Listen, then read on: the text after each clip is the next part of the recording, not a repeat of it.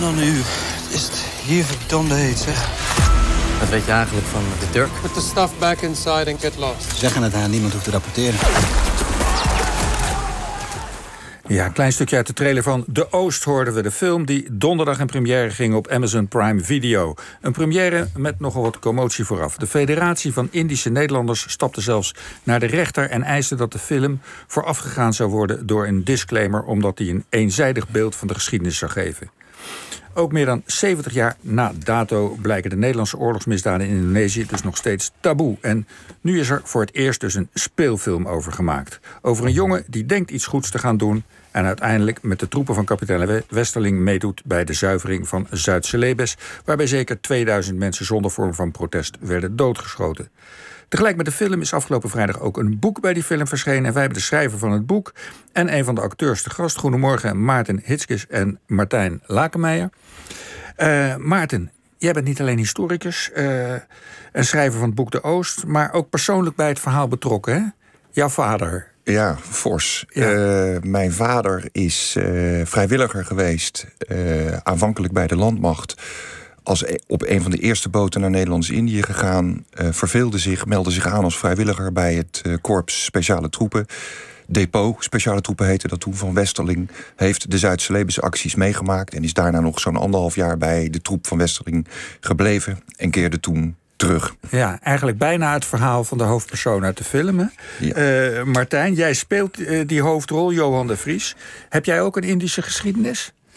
Um, of, of is het een heel nieuw verhaal? Jij zelf of je, nou, je bedoelt familie dus. Hè? Ja, ja, Nou, niet, niet, met, uh, niet met de onafhankelijkheidsoorlog. Maar ik kwam er, ik kwam wel echt tijdens het maken en de, tijdens de voorbereiding voor, voor deze rol achter dat uh, de, de moeder van mijn opa is geboren in, in Nederlands-Indië.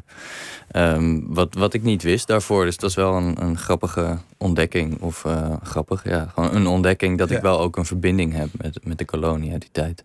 Maar het verhaal was nieuw voor jou? Ja, ja. ja. En de, de persoon die jij speelt, Johan de Vries, stel hem eens even aan ons voor. Uh, wie is hij? Um, wie heb jij ingeleefd? Johan de Vries is een, uh, is een jongen die uh, uit een um, klein gezin komt. Een vader en een moeder. En zijn vader had een, heeft een, een grote rol in de NSB, in de Tweede Wereldoorlog. Wat voor hem eigenlijk een ja, grote reden is om zich aan te melden als oorlogsvrijwilliger om op de boot te stappen naar Indië. Omdat hij graag iets goeds wil doen. En ik denk ook de daden van zijn vader wil compenseren, als het ware. Ja, ja, en, ja. en dan maakt hij het een en ander mee, zullen we maar even eufemistisch zeggen op dit moment. Ja, ja. ja. ja. Wat, wat, wat kan je even in het kort zeggen, uh, het, verhaal van de film, de ontwikkeling? Ja, het begint eigenlijk bij aankomst in, uh, in Indonesië. En, en je volgt een groep uh, jongens, eigenlijk een peloton, die in Semarang worden gestationeerd. En de eerste periode vol zit met um, verveling en eigenlijk heel veel onduidelijkheid, omdat ze niet goed weten wat ze nou moeten doen of tegen wie ze nou precies moeten vechten. De, de, de vijand is tot die tijd nog heel erg onzichtbaar. En um, ja, geleidelijk aan loopt de situatie uit de, uit de hand en uh, wordt, wordt de film ook steeds grimmiger. Um, ja, ja, dat, dat eigenlijk. Dat eigenlijk, precies. Ja, want, hij volgt Westerling en dat is wel even belangrijk. Hij wordt een, ja, een hulpje van ja, Westerling. Deze film gaat zeker, gaat zeker op, op, op een duur over uh, depot speciale troepen... waar Maarten het over had, uh, onder het gezag van Raymond Westerling. Ja. Laten we even luisteren naar hoe Westerling in de film... eigenlijk halverwege de film begint dat, hè? Is, is die omslag. En dat begint eigenlijk met een toespraak van Westerling... tot die net opgerichte korps speciale troepen. Laten we een klein stukje luisteren. In deze envelop zit de opdracht om per direct naar Celebes te vertrekken. Om daar het zuidelijke gedeelte van het eiland te zuiveren van alle... en dan bedoelt men ook echt alle terroristische elementen. Dit gaat geen pleziertrip worden. Wie morgen rond dit tijdstip niet tot aan zijn enkels in het bloed kan staan... die kan nu nog afhaken. Ja, zou hij het zo pathetisch gezegd hebben? Ja, maar dat is super interessant natuurlijk. Ik heb uh, na de dood van mijn vader in 1992... Uh, vanaf eind jaren 90 systematisch de blanke jongens... van het depot speciale troepen gesproken. Um, daar zijn uh, oud-commando's die beweren dat dit wel gezegd is. En er zijn oud-commando's die beweren dat dit niet gezegd is. Ik heb het in mijn, in mijn eerste boek... Thuis geloof niemand mij, heb ik die quote opgenomen. Ja. Maar er tegelijk ook bij gezegd dat er oud-commando's zijn... die hevig ontkennen dat dit ooit gezegd is. Ik vind, vind het een goede keuze van regisseur Jim Taihutu om het wel in het script en in de film op te nemen. Uh, omdat het de sfeer van destijds eigenlijk wel heel goed uitdrukt. Ja, en het drukt ook uit wat de opdracht was die hij meegekregen had. Hè? Hij had heel veel vrijheid om de boel hard aan te pakken. Westerling had carte blanche. Uh, en dat had veel te maken met de nervositeit van het Nederlandse bestuur. Uh, het westelijk deel van Indonesië was zo goed als vergeven aan uh, de Republikeinen. Java en Sumatra. Dat voelden de Nederlanders eigenlijk al lang aan. het, in het oostelijk deel zou Nederland nog wat invloed kunnen behouden. En nou juist op dat belangrijkste eiland, Sulawesi, Celebes... daar dreigt het mis te gaan. En het Nederlands bestuur zegt gewoon tegen Westerling... zet alles op alles. En dat is waarschijnlijk wel letterlijk gezegd. Schiet er niet te veel dood. Met andere woorden, uh, doe wat je goed dunkt. Zet alle middelen in die je maar voor kan stellen. Maar zorg dat het rustig wordt. Ja. Zullen we ook even naar Westerling, de echte Westerling luisteren... Ja. wat hij over zijn methode zegt? Er was een bepaalde ritueel. Als er iemand geëxecuteerd wordt, dan wordt eerst zijn daden voorgelezen. En dan werd hij geëxecuteerd. En dan moest het volk bijvoorbeeld een eed afleggen op de Koran met op een Dat ze zouden kunnen distancieren van dergelijke elementen. Ja, hij vertelt erover alsof het de gewoonste zaak van de wereld is. En dat is jaren daarna. Ja, dat is jaren daarna. Je zou, uh, als je iets uh, ten faveur van uh, Westerling zou willen zeggen, zou je kunnen zeggen dat hij als een van de weinigen voor alle latere onderzoekscommissies en het Hoog Militair Gerechtshof in 1949, dat hij eigenlijk nooit zich verborgen heeft voor wat hij gedaan heeft. Hij heeft eigenlijk nooit daaromheen zitten draaien. Hij heeft dat wel vrij rechtstreeks benoemd.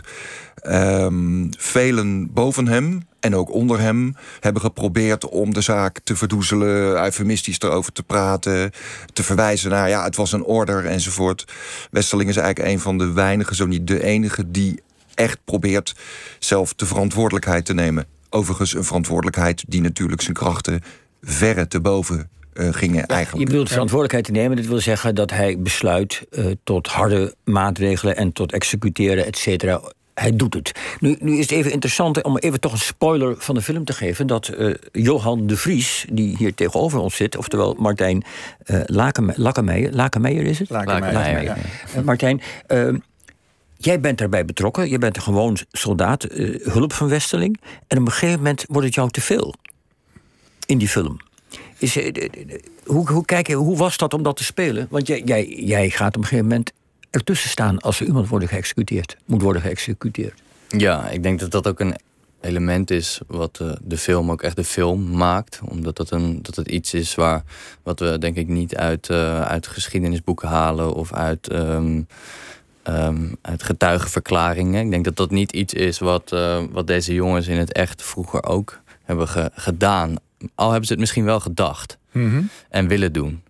Ja. Um, maar dat is niet iets wat je zo snel doet, denk ik, als je in het leger zit. Nee, omdat door die kameraadschap en zo. Want hoe, hoe was dat voor jou en voor de anderen om, je, om dat te, na te spelen? Want die massa-executies met heel veel lijken, die, die, die, die, zie je ook echt in de film. Ja, uh, ja, ik kan wel zeggen dat dat het meest heftige is wat ik ooit, uh, wat ik ooit gespeeld heb. En, en de meest uh, intense en totaal absurde setting die ik ooit gezien heb. En uh, wat, wat me heel erg is bijgebleven en wat ook heel veel indruk maakte, was dat de lokale bevolking die daar um, kwam helpen, eigenlijk als, als figuratie mm -hmm. op Mhm. die draaidag. Dus die, die speelde gewoon de. Die lieten zich neerschieten. Een honderdtal ja. dorpelingen die inderdaad, um, ja, waar een deel van geëxecuteerd werd. Um, voor deze mensen was, het, was, het, was er heel weinig voor nodig om te begrijpen waar dit over ging welk deel van de geschiedenis we aan het vertellen waren. En uh, ja, hoe ik nu merk hoeveel er nog wel onduidelijk over is, of hoeveel er uh, over verteld moet worden in Nederland om duidelijk te krijgen wat daar gebeurd is, was dat daar dus niet het geval. Zij kende het verhaal. Ja. Dat ja. merkte je ook echt. Het waren ook vooral ook, en niet alleen de oudere mensen. Uh, nee, nee ja, tenminste, ja, ik denk dat de oudere mensen er natuurlijk veel, veel meer van begrepen. Maar dat de jongere generatie daar sneller iets van meekrijgt dan, dan mijn generatie is, hier is in dat, Nederland. Is dat eigenlijk iets waar een, een regisseur of een auteur zich iets over afvraagt? Ik ga je even honderd mensen, uh, die, waarvan een deel het misschien heeft meegemaakt, zich opnieuw laten doodschieten en executeren. Is, denkt een, een, een, uh, is daarover nagedacht ook dat eigenlijk wel kan? Ehm, Of is ja, dit een belachelijke vraag? Ja, nee, dit is een hele goede vraag. Ehm, ik denk dat het is, niet een makkelijke keuze geweest, maar ik denk dat het een hele bewuste keuze is van, van Jim, eh, de regisseur, om, om dat wel zo hard te laten zien. Ook als je wilt dat het binnenkomt bij mensen, dan, dan moet je dat doorzetten. En er zijn momenten geweest dat wij ook als castleden daar echt moeite mee hadden om eh, bepaalde handelingen te verrichten. En, eh, want dat ging er gewoon vrij grof aan toe. Met het eh, toezeggen wel van de tegenspelers en zo. Dat was natuurlijk wel heel professioneel. Maar toch, ja, de regisseur die moest ons er vaak aan herinneren van... jongens, als we dit goed willen vertellen... dan moeten we dit ook doorzetten. Ja, je Jullie moet echt een klootzak spelen. Ja. Ja. Ja. Jullie leefden je zo in dat na zo'n massa-executie er zeg maar, wat minder gegeten werd bij de lunch. Ja, dat klopt. Ik Ja. heb wel eh, een keertje de lunch overgeslagen. Ja, ja dat was niet prettig. Ja. Ja, en, de- en su- sorry, maar super interessant daarbij vind ik dat jij op een korte eh, clip, videoclip in, eh, die opgenomen is in Indonesië, vertelt dat het de eerste dag het moeilijkste was en dat je de lunch niet door je eh, eh, keel kreeg. Ja, De tweede dag ging het net en de derde en de dagen daarna ging het alweer makkelijker. Ja. En daar herkende ik heel erg De werkelijkheid. de, de gewenning, de, de psycho hè, gewenning van executeren. En dan ging het nu alleen nog maar een beetje om acteren. Ja. Ja, want dat het heel erg dicht bij de werkelijkheid zit. Eh, jij hebt ooit ook research gedaan voor, een aflevering, voor twee afleveringen van Andere Tijden hierover. Daarin is een eh, veteraan te horen die beschrijft hoe het op de eerste dag ging. En het lijkt wel een, een, een kopie van, eh, van wat je in de film te zien krijgt over die eerste dag. Laten we daar ook even kort naar luisteren. Vrouwen, kinderen, alles uit die kampongs werd daar bij elkaar gedreven. Westerling had daar een klaptafeltje bij zich met een klapstoel. En die poten hij daar dus neer. Dan legde hij twee pistolen neer. En toen kwam de onderluitenant Vermeulen, die kwam. En die overhandigde hem dus een lijst met, met namen. En toen riep hij die mensen riep hij dus op. En die kwamen dus uit die groep kwamen die naar voren toe. En ik zie dat nog voor me. Hij, hij schoot die dus met een van die pistolen schoot hij die man dood. Ik herinner mij dus als de dag van gisteren dat het de eerste dag was dat we er 63 zo neer, neergeknald werden. Dit, dit is ook precies zoals het in de film gebeurt. Hè? Ja. Dat, ha- ha- had jij dit ook gezien van tevoren als Ja. voorbereiding? ja. ja. Ja. Dus, dus, dus, dus jullie wisten waar, eh, wat dat er gaat waarmee je, eh, waar- waarmee je bezig was. Ehm, Nou, dat is, dat is wel grappig om te, of te, grappig. Dat is bijzonder om te vermelden dat deze afleveringen van andere tijden. Daarin wordt eigenlijk alles wat er in de film gebeurt ook al verteld of vermeld of gezegd. En er is eigenlijk in die tijd nooit eh, zo'n rumoer omheen gekomen. Of, of, eh, en er wordt eigenlijk in de film niet heel veel meer duidelijk gemaakt dan dat in die afleveringen van andere tijden ook al is gezegd. ja. Eh, maar maar in de aflevering van andere tijden zeggen mensen die het meegemaakt hebben het zelf. Ja, maar dan aan de hand van Ja. getuigenverklaringen. Ja. Ja. Ja, want, want die commotie die nu de afgelopen weken is ontstaan. Hè, ze hebben het niet gewonnen, die rechtszaak, die Indische Federatie. eh, in de Indische kring. Terwijl er ook veel mensen uit, met een Indisch verleden aan de film meedoen. En ook de regisseur zelf is van Molukse afkomst. Eh, hadden jullie de commotie verwacht? Eh, Even nog, je hebt het in het begin gezegd, Paul, maar laten we er nog even bij stilstaan. Ze hebben dus geëist dat er een soort, niet een rectificatie, maar een soort tekstje vooraf aan de film gaat van Dat dit is fictie. is. Ja. Ja. Ja, Ja. even- dat even nog ter, her- ter herhaling. Ja. Ja.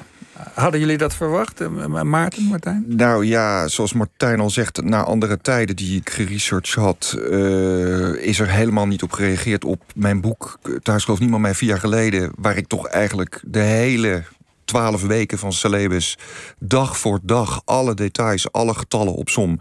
Daar is ook helemaal niemand over gevallen. Ehm, we hebben ook, eh, denk ik, voor het filmboek en het internetplatform zoveel reacties ook nu van, van groepen mensen en organisaties die zeggen. ehm, we kunnen ons. eh, we, we krijgen eindelijk veel details. We krijgen inzicht in die periode hè, door fictionele producten. En de website is overigens geen fictie. Maar we krijgen inzicht eh, in, de, in, in wat er gebeurd is. Het gaat helemaal niet om een veroordeling of een verdediging. Eh, ik had wel iets verwacht. ehm, maar ja, het wordt wel, het wordt wel scherp geschild. Ik vind het jammer dat sommige mensen zo... of het is eigenlijk een hele kleine club... er zo boos op reageert. Ze voelen zich zo aangevallen. Dat, ik begrijp dat gewoon niet. Waarom, waarom zou je je zo aangevallen voelen als je je als land, als volk gewoon in de spiegel kijkt en gewoon de open vraag stelt: wat is er gebeurd en wat hebben soldaten daar meegemaakt? Ja. Want het is niet zo dat, je die, dat het hele nare, onsympathieke mensen zijn. Die, die, bijvoorbeeld de hoofdrolspeler, die dit doen. Uh, Oh, je bedoelt Johan de Vries, de soldaat, die ja, misdaden ik denk, ik denk, ik denk ook wel dat, ja. dat, dat... En dat is um, misschien een beetje speculatie... maar mm -hmm. gewoon vanuit mijn rol Johan de Vries. En ik denk dat de film ook heel erg een, een soort... Um, wel een, een, een poging doet tot uh, empathie voor deze, voor deze mannen. Voor deze jongens die zich hebben aangemeld om daar iets goeds te doen. Maar uiteindelijk in een situatie terechtkwamen... Uh, waar ze zich niet voor aanmelden. Of uh, die heel anders bleek dan ze van tevoren was verteld. Um, ik denk dat, dat deze veteranen daar uiteindelijk misschien ook wel echt met een, met een enorm schuldgevoel uh, de rest van hun leven hebben te, kamp, te kampen gehad. En dat daar misschien ook de gevoeligheid vandaan komt. Uh, bang zijn weg te worden gezet als een oorlogsmisdadiger. Terwijl je daar misschien niet zelf voor hebt gekozen. Dat, mm -hmm. um, dus in die zin kan ik het me wel ergens voorstellen. Ja, en de, is dat ook de verklaring dat het zo lang geduurd heeft voor er voor de allereerste keer een speelfilm over dit onderwerp is gemaakt, denk je? Ja. En is die uh, speelfilm is... misschien ook een soort weerslag van de veranderde kijk uh, van de laatste jaren op het uh, koloniaal verleden? Dat, ja, dat, er, is, er is duidelijk een, een omslag. Die, die kun je wel voelen in de geschiedschrijving. Ik heb nog eens gisteren even goed naar de filmposter gekeken. En bij mij in gedachten kwamen nog de posters die uh, jongens en aankomende soldaten te zien kregen uh, als oproep om naar Indonesië te gaan om in dienst te treden. En ook de polygoonjournaals. Hè, dat waren toch vooral de Nederlandse soldaat die knielend langs de weg een, een sigaretje aanbood aan de Indonesiër. Hè. Het was toch vooral de Indonesiërs en wij zijn één en 99% van de Indonesiërs willen niets liever dan dat Nederland daar de boel, uh, de boel regeert. Terwijl die poster, de filmposter, is nu uh, ja, brand, uh, geweld. Die filmposter is zo'n radicale verandering ten opzichte van het beeld wat we tot diep in de jaren 80, 90 over Indonesië hebben gehad. Ik weet niet of dit antwoord is op ja, vraag. dit is een heel duidelijk antwoord en heel helder volgens mij. Het verschil is zeer inzichtelijk gemaakt. Mogen we jullie allebei bedanken, Maarten en Martijn, voor jullie komst. De film De Oost is te zien op Amazon. Het boek met de gelijknamige titel ligt in een boekwinkel. En er komt ook nog een lespakket, een bijbehorend lespakket voor de scholen. En ik denk dat de film over een tijdje ook in de bioscoop te zien is als het land weer open gaat. Dank voor jullie komst, allebei. Graag gedaan. OVT